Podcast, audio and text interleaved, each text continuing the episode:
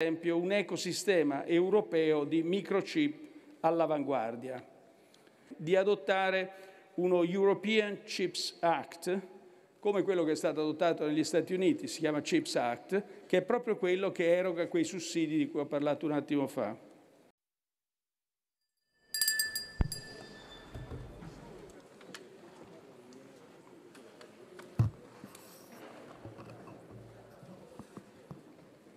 Grazie, signor Presidente, onorevoli deputate e deputati. Nell'intervento di oggi intendo affrontare i temi in discussione nel Consiglio europeo di questa settimana. Si tratta di pandemia e vaccini, transizione digitale, costo dell'energia, migrazioni, commercio estero, impegni internazionali e in particolare COP26. Dopo un avvio stentato, la campagna di vaccinazione europea ha raggiunto risultati molto soddisfacenti. Nell'Unione Europea quasi 4 adulti su 5 hanno ricevuto almeno una dose di vaccino per un totale di 307 milioni di persone. In Europa abbiamo somministrato 130 dosi di vaccino per 100 abitanti a fronte delle 121 negli Stati Uniti. In Italia la campagna procede più spedita della media europea. Ad oggi l'86% della popolazione sopra i 12 anni ha ricevuto almeno una dose e l'81% è completamente vaccinata. Voglio ricordare che prima dell'ultimo Consiglio europeo, a fine giugno, meno di un terzo della platea aveva completato il ciclo vaccinale. Negli ultimi 3 mesi e mezzo l'Italia ha dunque vaccinato metà della popolazione con più di 12 anni. Uno sforzo straordinario, per cui dobbiamo essere grati al nostro sistema sanitario, a partire da medici e infermieri.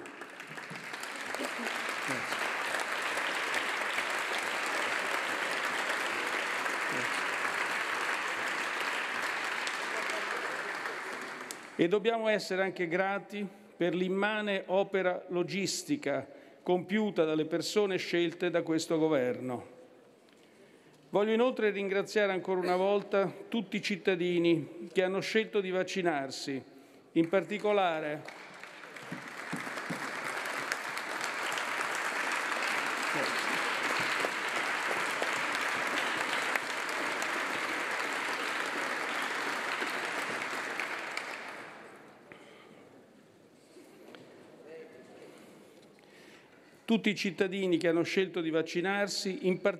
i giovani e i giovanissimi, e anche chi ha deciso di farlo nelle scorse settimane, dopo aver superato le proprie esitazioni. La curva epidemiologica è ora sotto controllo grazie al senso di responsabilità dei cittadini. Questo ci permette di tenere aperte le scuole, le attività economiche e i luoghi della nostra socialità. Il Consiglio europeo riaffermerà il proprio impegno a contribuire alla solidarietà internazionale in materia di vaccini. Dobbiamo incrementare la fornitura di dosi ai paesi più fragili perché possano proteggere i loro cittadini e per i...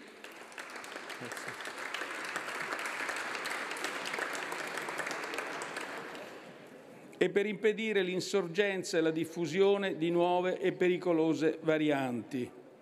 Solo il 2,8% di chi vive in un paese a basso reddito ha ricevuto almeno una dose di vaccino, a fronte di quasi il 50% della popolazione mondiale. L'Italia ha recentemente triplicato le donazioni di vaccino, da 15 a 45 milioni di dosi, da distribuire principalmente attraverso il meccanismo COVAX.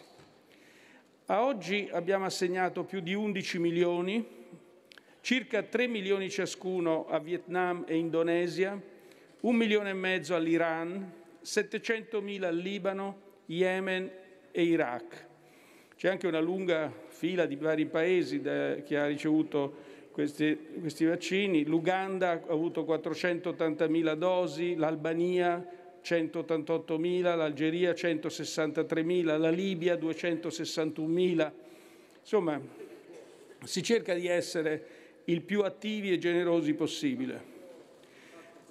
Al Consiglio discuteremo inoltre dell'approccio europeo per affrontare e superare eventuali future pandemie. Al Global Health Summit dello scorso maggio abbiamo firmato la dichiarazione di Roma che ci impegna a migliorare la condivisione di dati e conoscenze a livello globale. Dobbiamo investire nella scienza e nella ricerca che ci hanno permesso di avere vaccini efficaci e sicuri in pochi mesi. A settembre la Commissione ha inaugurato ERA, l'autorità europea per la preparazione e la risposta alle emergenze sanitarie. Il suo scopo è migliorare il coordinamento interno all'Unione sia nella preparazione che nella gestione di crisi future. Si occuperà, ad esempio, dell'attivazione di misure di emergenza per lo sviluppo, l'approvvigionamento e la distribuzione di prodotti medici e sanitari. Dobbiamo evitare il ripetersi dei pericolosi episodi di protezionismo sanitario a cui abbiamo assistito nei primi mesi della pandemia. Continueremo a lavorare per migliorare la risposta globale a future crisi sanitarie, anche in tutte le sedi multilaterali appropriate. Per quanto riguarda l'agenda digitale, il Consiglio intende definire la tabella di marcia per gli obiettivi del 2030, anche con l'indicazione di scadenze e di un sistema di monitoraggio. Gli obiettivi europei per il 2030 riguardano 4 aree prioritarie: infrastrutture digitali sicure, efficienti e sostenibili, trasformazione digitale delle imprese, digitalizzazione dei servizi pubblici e formazione delle competenze digitali. L'Italia ha fatto propri questi obiettivi e ne ha anticipato il raggiungimento al 2026, anche grazie alle risorse del Piano Nazionale di Ripresa e Resilienza. Siamo ancora indietro, ma intendiamo colmare rapidamente il divario che ci separa dal resto d'Europa e in alcuni settori vogliamo arrivare anche a guidare la transizione digitale europea. Per farlo abbiamo stanziato 50 miliardi di euro, oltre un quarto della dotazione complessiva del piano. La Presidenza del Consiglio e i Ministeri coinvolti hanno già predisposto meccanismi di verifica sui progressi compiuti. Questi non saranno eccessivamente gravosi e saranno basati su indicatori attendibili. Allo stesso tempo, dobbiamo migliorare la cooperazione tra gli Stati membri dell'Unione Europea nel digitale. Vogliamo trovare soluzioni condivise su 4 versanti: la sicurezza cibernetica, la concorrenza, i servizi digitali e l'intelligenza artificiale. Sul fronte della cybersicurezza, il nostro obiettivo è garantire un quadro normativo chiaro e identificare risposte rapide e coordinate. L'Italia si è dotata di un'agenzia per la cybersicurezza nazionale che promuove lo sviluppo di capacità di prevenzione, monitoraggio, rilevamento e mitigazione. È un tema prioritario per l'Europa che metterà in campo degli strumenti legislativi appropriati. Sulla concorrenza nel digitale lavoriamo sulle proposte di regolamentazione europea per il mercato e i servizi digitali. L'Italia sostiene la proposta di regolamento sui mercati digitali e ne auspica la pronta adozione. Intendiamo poi fissare adeguate garanzie per la libertà di impresa e di espressione.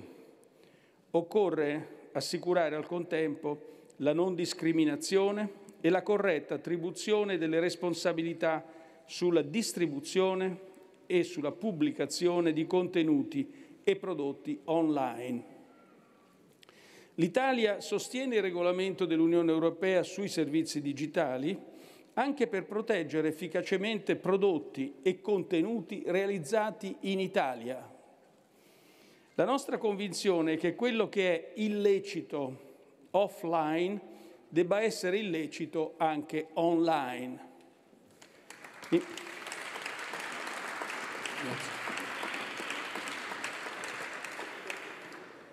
Infine, sull'intelligenza artificiale, il nostro obiettivo è promuoverne la sperimentazione e rendere l'utilizzo più sicuro ma anche più trasparente.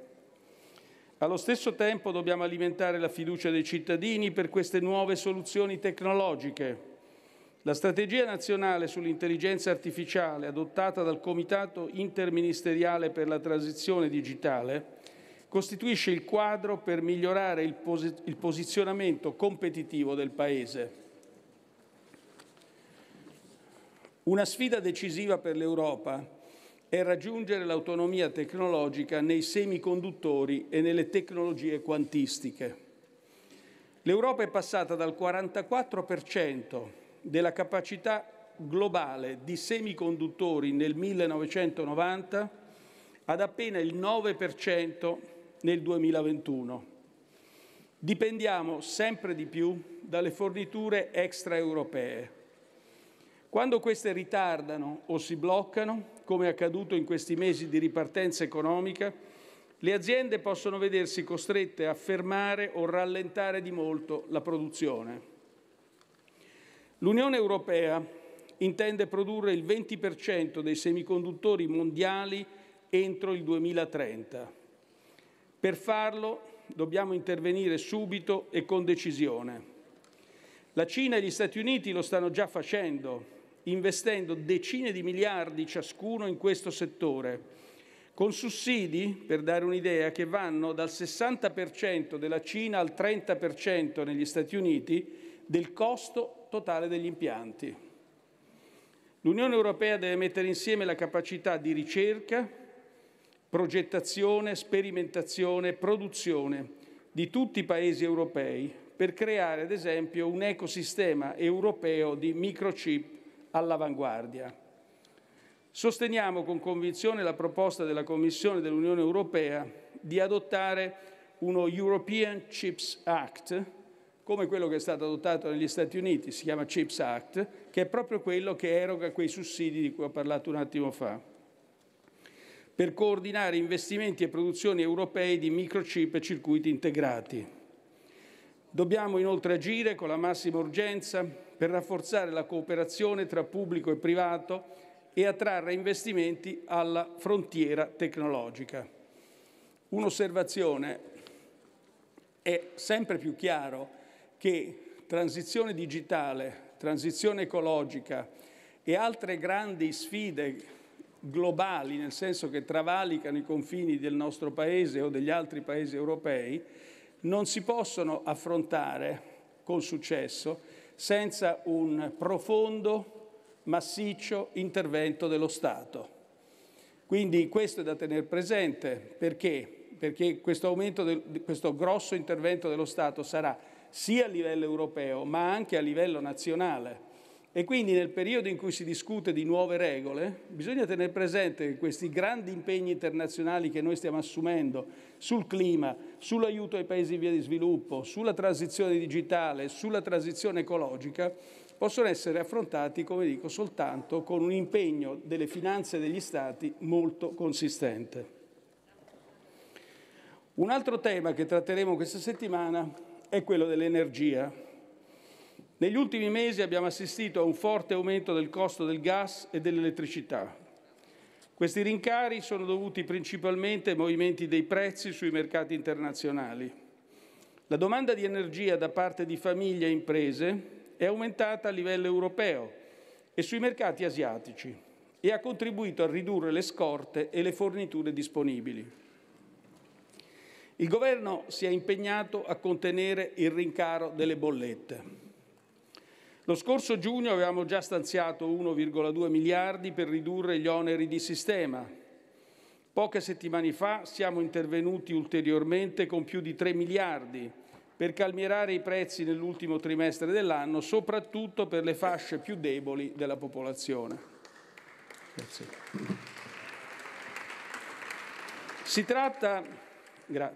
Si tratta di misure immediate a cui dovranno necessariamente seguirne altre di lungo periodo per migliorare la sicurezza degli approvvigionamenti e prevenire un'eccessiva volatilità dei prezzi. Il 13 ottobre la Commissione ha pubblicato una comunicazione sul tema dell'aumento del costo dell'energia. Il documento descrive gli interventi emergenziali possibili per gestire la situazione attuale e ipotizza soluzioni per rendere le forniture più sicure e affidabili in futuro. Il governo italiano ha sollecitato la Commissione a esplorare rapidamente l'opzione di acquisti e stoccaggi congiunti di gas naturale su base volontaria con misure di medio periodo. Questa strategia può essere utile per resistere meglio agli shock e sviluppare le capacità industriali di deposito. La Commissione presenterà una proposta di revisione del quadro normativo entro dicembre. Il nostro obiettivo di medio termine resta quello di ridurre la dipendenza dai combustibili fossili e aumentare sostanzialmente l'utilizzo di fonti rinnovabili. Vogliamo procedere con la transizione ambientale e rispettare gli obiettivi di decarbonizzazione che ci siamo posti per il 2030 e per il 2050.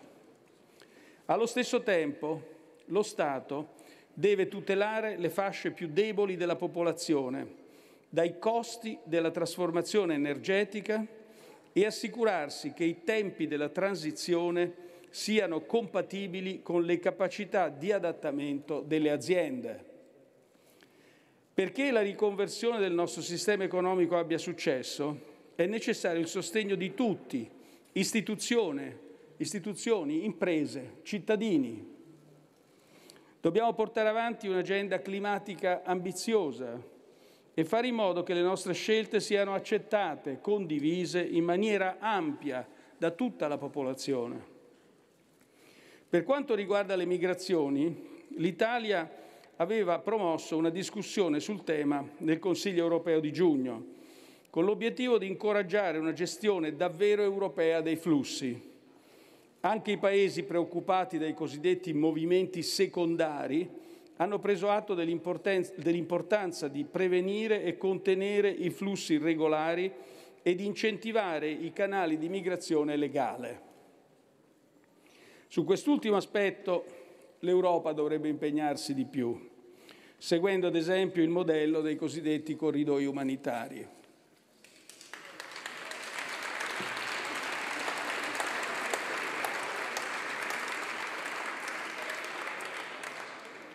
Il Consiglio europeo di giugno si è impegnato a lavorare con i paesi di origine e di transito, in collaborazione con l'Alto Commissariato dell'ONU per i rifugiati e l'Organizzazione internazionale per la migrazione. Questa prospettiva concordata ora necessita di una attuazione puntuale. 2 degli impegni previsti hanno scadenza questo autunno. Il primo è la presentazione da parte della Commissione dell'Alto Rappresentante Josep Borrell, in collaborazione con gli Stati membri, di piani di azione per i paesi di origine e transito prioritari. Questi piani devono includere obiettivi, misure di sostegno e tempistiche precise. Il secondo è la presentazione di un rapporto al Consiglio sul migliore utilizzo possibile di almeno il 10% dei fondi dello strumento di vicinato, sviluppo e cooperazione internazionale. Quest'estate l'Italia ha continuato a far fronte agli obblighi internazionali di salvataggio in mare e di garanzia di protezione internazionale agli aventi diritto. Lo abbiamo fatto con umanità per difendere i valori europei della solidarietà e dell'accoglienza, ma è essenziale che già a questo Consiglio la Commissione presenti piani di azione chiari, adeguatamente finanziati, e rivolti con pari priorità a tutte le rotte del Mediterraneo, compresa quella meridionale. A questi piani andrà poi data rapida attuazione. L'Unione Europea deve inoltre prestare attenzione alla specificità delle frontiere marittime e all'effettiva stabilità politica della Libia e della Tunisia. Intendo proporre che la Commissione europea aggiorni i capi di Stato e di Governo in ciascun Consiglio europeo sul grado di attuazione e di avanzamento degli impegni assunti. Solo in questo modo potremo rendere conto ai nostri Parlamenti e ai nostri cittadini dei progressi compiuti a livello europeo e di quello che ancora resta da fare. Il Consiglio europeo discuterà anche di commercio internazionale. Dall'inizio di quest'anno abbiamo assistito a una ripresa robusta degli scambi tra Paesi. È un'ottima notizia, visto il peso che le esportazioni hanno nella nostra economia. In Italia il valore totale dei beni esportati nel secondo trimestre di quest'anno era del 5% più alto che nello stesso periodo di 2 anni fa, prima della pandemia. Quindi per quanto riguarda le esportazioni siamo al di sopra del livello prima della pandemia, ma anche per quanto riguarda la crescita del prodotto. Ma questa crescita è stata però ostacolata da colli di bottiglia nell'approvvigionamento di materiale e nelle interruzioni nelle catene di fornitura. Quindi bisogna sempre mirare a una crescita che sia sostenibile dal punto di vista, certamente dal punto di vista ambientale, ecologico, ma anche dal punto di vista dell'approvvigionamento delle materie prime.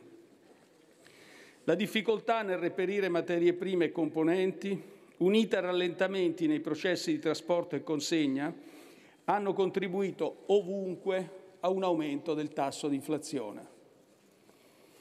Un tema fondamentale per la politica commerciale europea è quello del contrasto al protezionismo e dobbiamo migliorare i meccanismi multilaterali esistenti, basati sulle regole e incoraggiarne l'utilizzo ampio e condiviso. Per quanto riguarda la riforma dell'Organizzazione Mondiale del Commercio, ci auguriamo che la 12ª conferenza ministeriale di fine novembre abbia successo e che si superino le criticità nei negoziati sui sussidi alla pesca e sulla politica commerciale sanitaria post-Covid-19. Infine, il Consiglio discuterà di relazioni esterne. Il 30 e 31 ottobre si terrà a Roma il vertice del G20 che concluderà l'anno della presidenza italiana. La scorsa settimana abbiamo tenuto una riunione straordinaria del G20 sull'Afghanistan, in cui ci siamo concentrati essenzialmente sugli aiuti umanitari e sulla lotta al terrorismo e sulla mobilità. A Roma ci occuperemo principalmente dei temi della presidenza italiana, dalla lotta al cambiamento climatico, alla pandemia, al sostegno della ripresa globale. In particolare anticiperemo alcuni dei negoziati che si terranno durante la COP26 di Glasgow, per la quale l'Italia è in partenariato con il Regno Unito. Voi sapete che noi copresediamo questa conferenza insieme al Regno Unito. L'Unione Europea si è posta obiettivi ambiziosi. Questi includono la riduzione delle emissioni di gas climalteranti del 55% rispetto ai livelli del 1990 entro il 2030 e il raggiungimento di 0 emissioni nette nel 2050. Tuttavia, senza il coinvolgimento delle maggiori economie mondiali, non potremo rispettare gli accordi di Parigi e contenere il riscaldamento globale entro 1,5 gradi. L'Unione Europea è responsabile di appena l'8% delle emissioni globali. I Paesi G20 nel loro complesso ne producono circa 3/4 del totale. La crisi climatica può essere gestita solo se tutti i principali attori globali decidono di agire in modo incisivo, coordinato e simultaneo. In questi ambiti l'Italia intende muoversi con convinzione per tutelare l'interesse dei cittadini italiani e di quelli europei. L'appoggio del Parlamento è decisivo perché la nostra azione possa essere davvero efficace. Vi ringrazio per il vostro sostegno. Grazie.